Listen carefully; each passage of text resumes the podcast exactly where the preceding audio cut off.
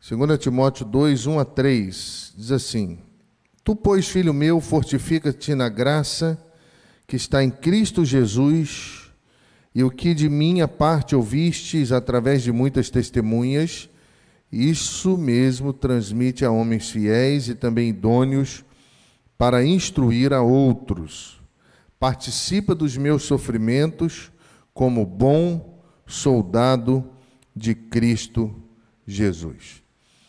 Meus irmãos, pensar na vida da igreja, nós partimos do primeiro uh, sermão sobre esse tema, Mateus 28, 17, 18, 19 e 20.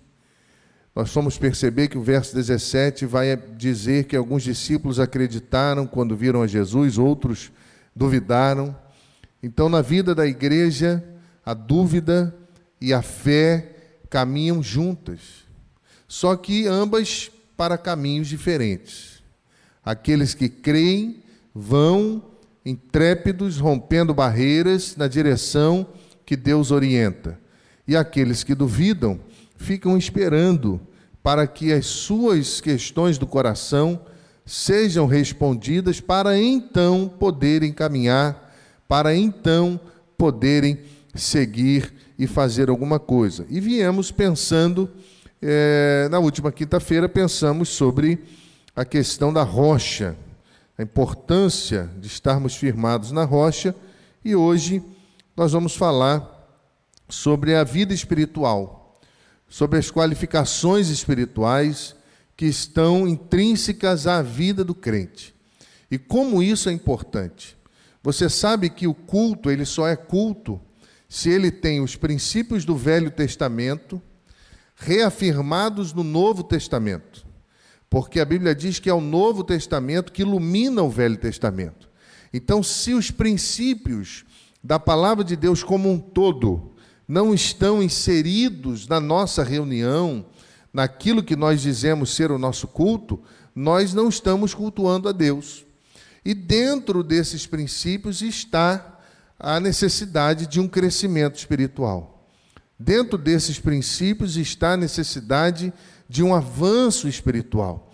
Paulo vai falar sobre isso, não é? Aqueles que são alimentados com leite, que não podem comer alimento muito sólido, porque isso precisa ser consequência da caminhada da vida.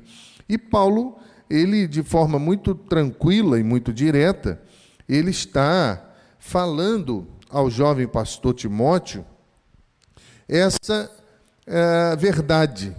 É, ele vai dizer o que a W. Tozer é, escreveu. Ele disse que é a transformação e não o tempo que faz os nécios se tornarem sábios e os pecadores se tornarem santos. Não é o tempo de igreja que vai fazer de nós pessoas melhores do que o, as outras pessoas. Não é o tempo no trabalho que faz de nós. Não, é o amadurecimento. É o encontro com Cristo. É o que isso tem produzido em nós. É o que isso tem feito na nossa vida a nível de chamar a nossa atenção a ponto de nós sabermos se estamos ou não vivenciando aquilo que Deus preparou para todos nós. É a transformação. E Paulo, ele vai dizer a Timóteo que ele deveria fortificar-se na graça. E você vai entender durante a, a caminhada que a graça ela está diretamente ligada à força que nós temos para caminhar. Você vai perceber que o, que o apóstolo Paulo, quando ele vai abordar essas questões espirituais, ele está dizendo que ah, é, a, é pela graça que nós avançamos. Não existe mérito em nós. Não existe em nós nenhuma situação que envolva capacidade humana, porque a nossa humanidade diante da glória de Deus ela é frágil. E se nós nos apoiarmos na nossa humanidade, nós vamos nos apoiar na nossa ignorância, porque a sociedade se autodestrói por conta da ignorância, já, já escreveu John Stott. E a W. Tozer vai reafirmar isso, dizendo que é a transformação, não é o tempo que transforma meninos, crianças, em pessoas sábias e nem pecadores em pessoas santas. Isso leva tempo. Você chega na igreja. Quantos aqui nasceram em berço evangélico? Já nasceram na igreja. Quantos aqui se converteram depois? Não vieram de berço evangélico. É diferente. Você nasce na igreja, nesse ambiente, isso vai fazer parte da sua vida. Quando você vem de fora, você chega no mundo novo que você não conhece. E aí você vai dando passos de fé, Deus vai tratando seu coração, você vai amadurecendo, e o progresso espiritual, fruto dessa transformação, é claramente a consciência do que Deus espera de nós. Paulo vai dizer: olha, você precisa lutar do lado certo da batalha, além de transmitir ah, o que eu te ensino a homens idôneos, você precisa ser bom soldado de Cristo. Você não pode se embaraçar com as coisas desse mundo. E se você for para a história da igreja, nos escritos achados em Qumran, desde lá, a vida cristã, o servo é chamado como soldado. Porque houve a compreensão de uma batalha espiritual que não existia até então.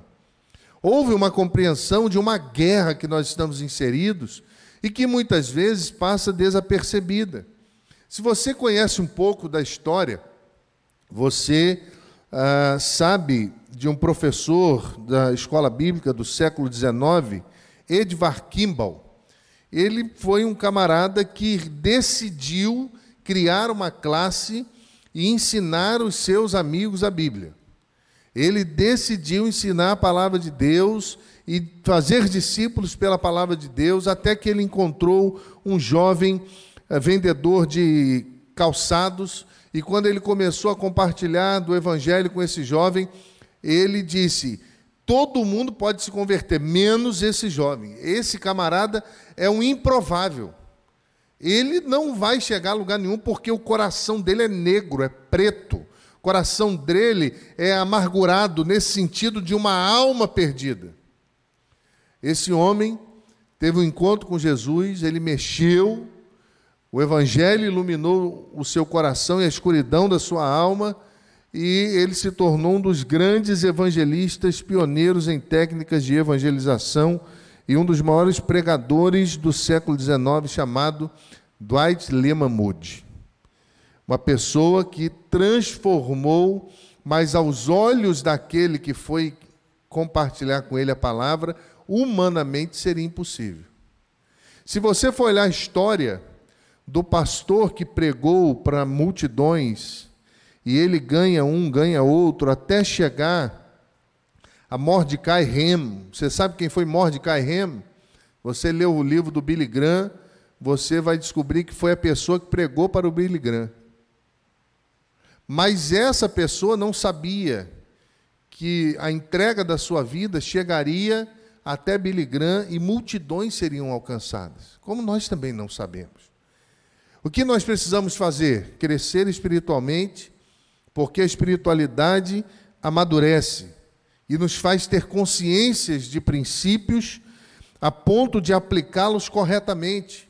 Porque, meus irmãos, a multiplicação ela é resultado de crescimento espiritual. A multiplicação não é simplesmente numerolatria. A multiplicação ela precisa ser resultado de crescimento espiritual de todos nós.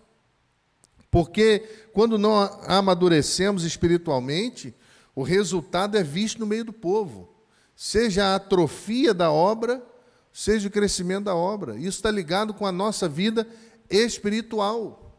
Isso está ligado com quanto tempo nós gastamos na presença de Deus, o quanto nós nos dedicamos a Deus, o quanto nós queremos fazer a vontade de Deus, o quanto nós nos doamos para Deus. É isso que faz toda a diferença e isso está ligado ao amadurecimento. Paulo está dizendo a Timóteo: fortifica-te na graça, lute a batalha correta, ensina a pessoas certas e não se embarace com, a, com as coisas desse mundo. Se só isso pode ser aplicado à nossa vida. Mas quando nós vamos pensar na nossa responsabilidade, o apóstolo Paulo está orientando a todos nós a termos uma vida dominada pela graça, porque a graça é o alicerce da igreja, é o alicerce do cristão, é o alicerce de qualquer ministério. Segundo aos Coríntios, capítulo 3, verso 5. Não que por nós mesmos sejamos capazes de pensar alguma coisa, como se partisse de nós, pelo contrário, a nossa suficiência vem de Deus. Ele entendeu isso. E ele está ensinando o jovem pastor isso. Ele está dizendo: olha, não é só subir no púlpito e pregar. Não é só, é mais do que isso. Não é só tirar fotos na igreja, é mais do que isso. Não é só filmar, não é só operar o som, não é só cantar, é mais do que isso. Faz parte de nós, é a essência da nossa vida cristã, é a nossa compreensão de quem Deus é. E isso Paulo está dizendo, tudo vem da graça. Se nós estamos tendo condições de vivenciar isso, de ter uma igreja linda e de sermos essa igreja, isso é fruto da graça. Isso é obra de Deus, isso é misericórdia de Deus, isso é poder de Deus revelado na nossa vida. Você crê nisso? E ele vai dizer que a verdade que transforma é só uma, é a graça. Fortifica-te na graça. E olha que interessante. O verso 2, ele vai dizer: Fortifica-te na graça. Ah, no capítulo 2, verso 1: Fortifica-te na graça que há em Cristo Jesus. Se você for procurar essa palavra no original grego, essa palavra significa tornar forte. Então, olha o que, que Paulo está dizendo a Timóteo. A sua força está em Cristo, na graça de Cristo. Fortifica-te nisso. Não direcione o seu coração para outra coisa. É Cristo. E aí, se você entender isso, você vai entender, segundo os Coríntios 12, 10, quando ele disse: Quando sou fraco, aí estou forte. Porque o poder de Deus se aperfeiçoa na nossa fraqueza. Olha como que o evangelho vai ficando claro. Olha como que a beleza das escrituras vai aflorando aos nossos olhos, vai florescendo. Olha como é simples a mensagem do Evangelho. Olha como é linda a mensagem do Evangelho a todos nós quando nós começamos a entender a Bíblia como um todo. E isso, meus irmãos, diz a respeito a nós, é a graça de Deus é o favor imerecido, é o presente de Deus, é a misericórdia de Deus que nos alcança e nos capacita para a sua obra. A Bíblia vai falar sobre a fonte dessa graça. Hebreus 4,16. Acheguemos-nos, portanto, confiadamente junto ao trono da graça, a fim de recebermos misericórdias e acharmos graça para socorro em ocasião oportuna. É no trono de Deus, é na presença de Deus. Ela vem do trono de Deus. Porque, meus irmãos, o que nós precisamos é de misericórdia e graça. Todos nós. No mais experiente ao mais novo. Todos nós somos necessitados dessa graça, desse amadurecimento, desse favor de Deus para nos ajudar a vencer a nós mesmos. Às vezes nós queremos vencer o mundo, mas nós não conseguimos vencer nem a nós mesmos.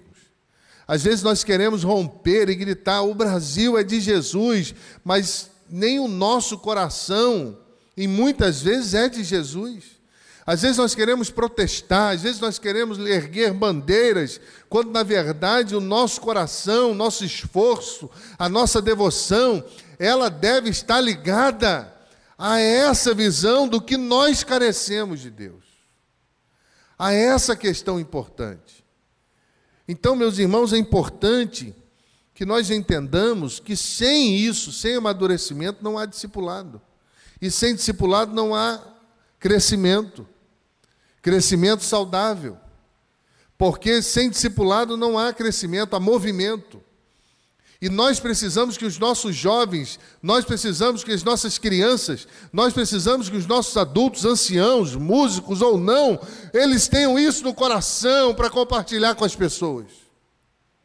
Porque quando todos nós fazemos isso, falamos nisso, pensamos nisso, impreterivelmente a igreja cresce. E aí, pensando um pouco mais, olha que interessante o que Pedro, na segunda epístola, capítulo 1, versículo 2 diz, ele vai dizer que essa graça ela pode aumentar. Graça e paz vos sejam multiplicadas no pleno conhecimento de Deus e de Jesus Cristo, nosso Senhor. Eu desejo que essa força aumente. Eu desejo que a sua coragem aumente. Eu desejo que você voe no poder do Espírito. Eu desejo que você rompa barreiras. Era isso que ele estava dizendo.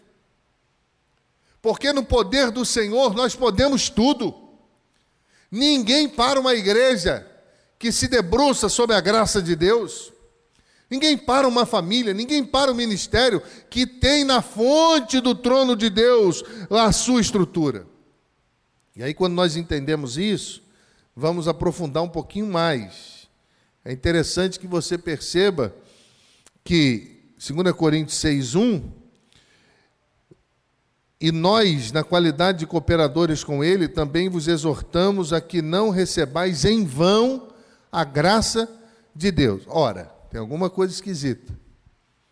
Porque ao mesmo tempo que ele diz, fortifica-te na graça, a Bíblia também diz, essa força não pode ser dada a você em vão. É o meu celular que está acabando a bateria. Essa força não pode ser dada a você em vão. Mesmo Paulo, falando à igreja em Corinto, ele está dizendo que a graça não pode ser vã. E se você for olhar o termo grego, em vão significa vazio, do grego kenos, que é a ideia de infrutífero, sem utilidade, a ideia de tolice. Porque quando a graça não segue o rumo natural, que é alcançar os perdidos e transmitir o amor de Deus, ela é ineficiente, e aí não é graça. Quantas vezes nós passamos na igreja, Senhor, unge as minhas mãos, os meus pés, Senhor, abençoa. Nós cantamos, falando, levantamos as mãos, pregamos, fazemos tanta coisa, mas se isso não sair daqui, não é graça. Se isso não romper as barreiras do nosso próprio coração, não é graça porque tem que alcançar outras pessoas. É por isso que Paulo, na sua teologia, ele vai dizer: enchei-vos até transbordar. Enchei-vos do espírito. O termo grego ali é encher até transbordar. Não vos embriagueis com vinho, mas enchei-vos do espírito. E meus irmãos, quando nós pensamos nisso, nós precisamos fazer um exame sério da nossa vida. Nós precisamos fazer um exame sério da nossa história e fazer um exame sério da nossa teologia. Nós temos buscado a força no trono de Deus ou temos nos apoiado em outras questões. É importante pensar porque o Elon Moore, ele disse que a desobediência neutraliza a operação da graça. Não adianta, meu irmão. Enquanto Jonas não cumpriu o propósito dele, mesmo tendo o seu coração preconceituoso, Deus mandou falar um povo e ele não gostava daquele povo, ele não queria falar. Enquanto ele não cumpriu o rumo natural da graça, ele não sossegou.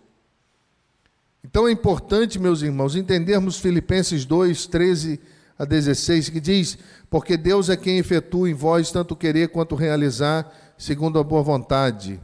Fazei tudo sem murmurações, em contendas, para que vos torneis irrepreensíveis e sinceros filhos de Deus, inculpáveis no meio de uma geração pervertida, corrupta, na qual resplandeceis como luzeiros no mundo, preservando a palavra da vida, para que no dia de Cristo eu me glorie de que não, nem me esforcei inutilmente. Olha o que, que Paulo está dizendo à igreja. Ele está dizendo: olha, é pesado, não é fácil. Não é fácil fazer todo esse trabalho, não é fácil vencer as pressões espirituais, não é fácil. E eu oro para que isso não seja vão. Ele ainda em 2 Timóteo capítulo 2, versículo 2, vai dizer a Timóteo que ele deveria ser canal a outros. A mensagem não pode parar, ela tem que prosseguir, ela tem que permanecer em movimento. Ele diz a ele: O que da minha parte você ouviu, diante de muitas testemunhas, você transmite isso a homens fiéis e também idôneos, para que eles possam manter a mensagem em movimento. E a ideia de multiplicação espiritual é quando o novo crente começa a compartilhar a mensagem que recebeu. Quando isso começa a acontecer, irmãos, a igreja está florescendo. Quando os missionários começam a saltar no meio do povo, os vocacionados para missões, para o ministério pastoral, a igreja está florescendo. Isso é um sinal claro de que a mensagem não parou, ela está em movimento no meio da igreja. E isso é lindo, irmãos. A, a igreja central em Resende havia ficado muitos anos sem enviar um seminarista. É mãe de muitas igrejas, é, formou muitas ministras de música, pastores, uma igreja maravilhosa, mas houve um hiato na história e ela ficou muito tempo sem ter vocacionados no, no seu meio. E nós começamos a orar, trabalhar, a colocar as estacas novamente, rever princípios, rever valores, aplicar princípios, aplicar valores, focar na direção, a orientar. Daqui a pouco os, os vocacionados começaram a fazer assim, ó, a brotar. E naturalmente os missionários começaram a aparecer. Os jovens começaram a se apaixonar por Jesus, pelo ministério pelo ministério pastoral. E nós começamos a ver, e quando isso começou a acontecer, eu disse: Senhor, glórias sejam dadas ao teu nome, esse é o caminho certo. Às vezes nós não nos inquietamos mais quando isso para de acontecer na vida da igreja, porque nós nos acostumamos a nos gloriar com o passado.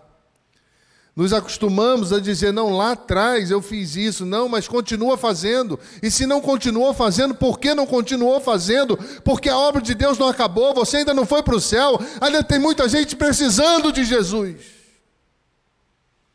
Ainda tem muita igreja precisando de obreiro. E o que nós temos feito? Veja bem, transmitir é imperativo. O que você aprendeu, transmite a homens fiéis e idôneos, é uma ordem, não tem escolha. Esses homens precisam ser fiéis, do grego pistos, a ideia de alguém que já está na fé, que já está crendo. Não é alguém que chegou agora e não conhece Jesus, ah, não, vem cá. Não, isso é evangelismo. Esse sentido aqui de discipulado é aqueles que já estão caminhando, que já entenderam quem é Jesus, já decidiram amar a Jesus.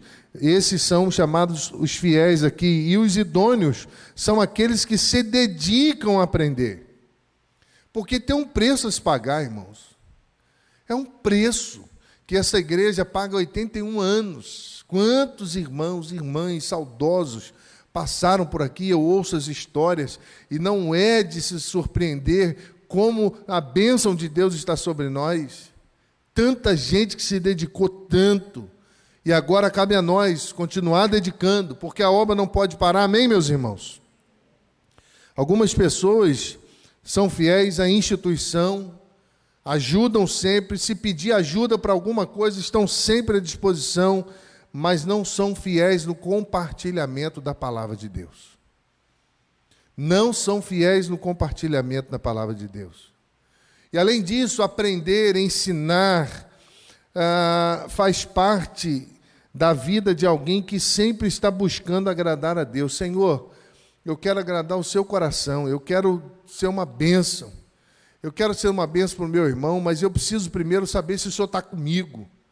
Eu preciso primeiro saber, Senhor, se as coisas estão acontecendo, se eu tenho agradado ao Senhor, se eu tenho amadurecido espiritualmente, se eu tenho crescido. 2 Timóteo capítulo 2, versos 3 e 4, participa dos meus sofrimentos como bom soldado de Cristo, porque nenhum soldado em serviço se envolve em negócios dessa vida, porque o seu objetivo é satisfazer aquele que o arregimentou, aquele que o convocou. O nosso objetivo não é outro do que agradar a Deus. Paulo falou: importa agradar a Deus do que aos homens. Esse é o nosso desejo. E por isso vivemos, assim nos movemos. Mas agradar a Deus tem o seu preço. Não é fácil. Qual é o preço? Precisamos vencer os embaraços da vida. E são muitos, irmãos. Precisamos vencer as adversidades da vida. Porque quem, quem, quem busca agradar a Deus não se permite parar o processo de progresso da graça, o processo de progresso da força de Deus, do levantar de Deus, da glória de Deus, da bênção de Deus. 2 Timóteo 2,9, pelo qual estou sofrendo até algemas, como malfeitor, contudo, a palavra de Deus não está algemada. Olha o que, que Paulo escreveu. Olha o que, que ele disse. Ele foi preso e ele falou: Eu estou sofrendo para caramba. Mas quem está preso sou eu, não é a palavra dele. E o verso 10 ele vai dizer, e eu estou caminhando para o final, que discipular é sofrer por amor aos escolhidos de Deus. Discipular é pagar o preço por amor. E sofrer aqui é permanecer, suportar, aguentar, ter coragem, perseverar. Sofrer aqui não é ficar chorando pelos cantos, sofrer é não desistir. Ele diz: faça isso por amor. Se você pensar na sua vida, você sabe que Deus nunca desistiu de você. Quando você olha para a sua história, você percebe que Deus nunca desistiu de você. Você pode fechar os seus olhos? Quando você contempla a sua vida, você consegue ver Deus em todos os momentos da sua história. Porque Ele te ama muito. Ele nos ama muito. E nós precisamos fazer a mesma coisa, porque discipular é amar, é pagar o preço, é sofrer a ponto de perseverar, mesmo querendo desistir, por amor às pessoas, para que a graça se movimente, para que o poder de Deus seja aperfeiçoado na fraqueza, para que a glória de Deus se manifeste. Agora olha para mim. Você é grato a Deus por isso? Você é grato a Deus por isso, porque Ele não te abandonou? E aí eu concluo com o que Agostinho disse. Ele disse o seguinte: espera-se que você encarne em sua vida o tema da adoração. Você deve ser tomado, consagrado, partido e distribuído, para que possa ser o meio da graça e o vínculo do amor eterno. Você deve ser tomado, consagrado, partido e distribuído. Que coisa linda, irmãos. Meu desejo é que isso aconteça na minha vida. Que Deus me ajude, mas eu desejo também que Ele ajude a cada um de nós. Amém, meus irmãos?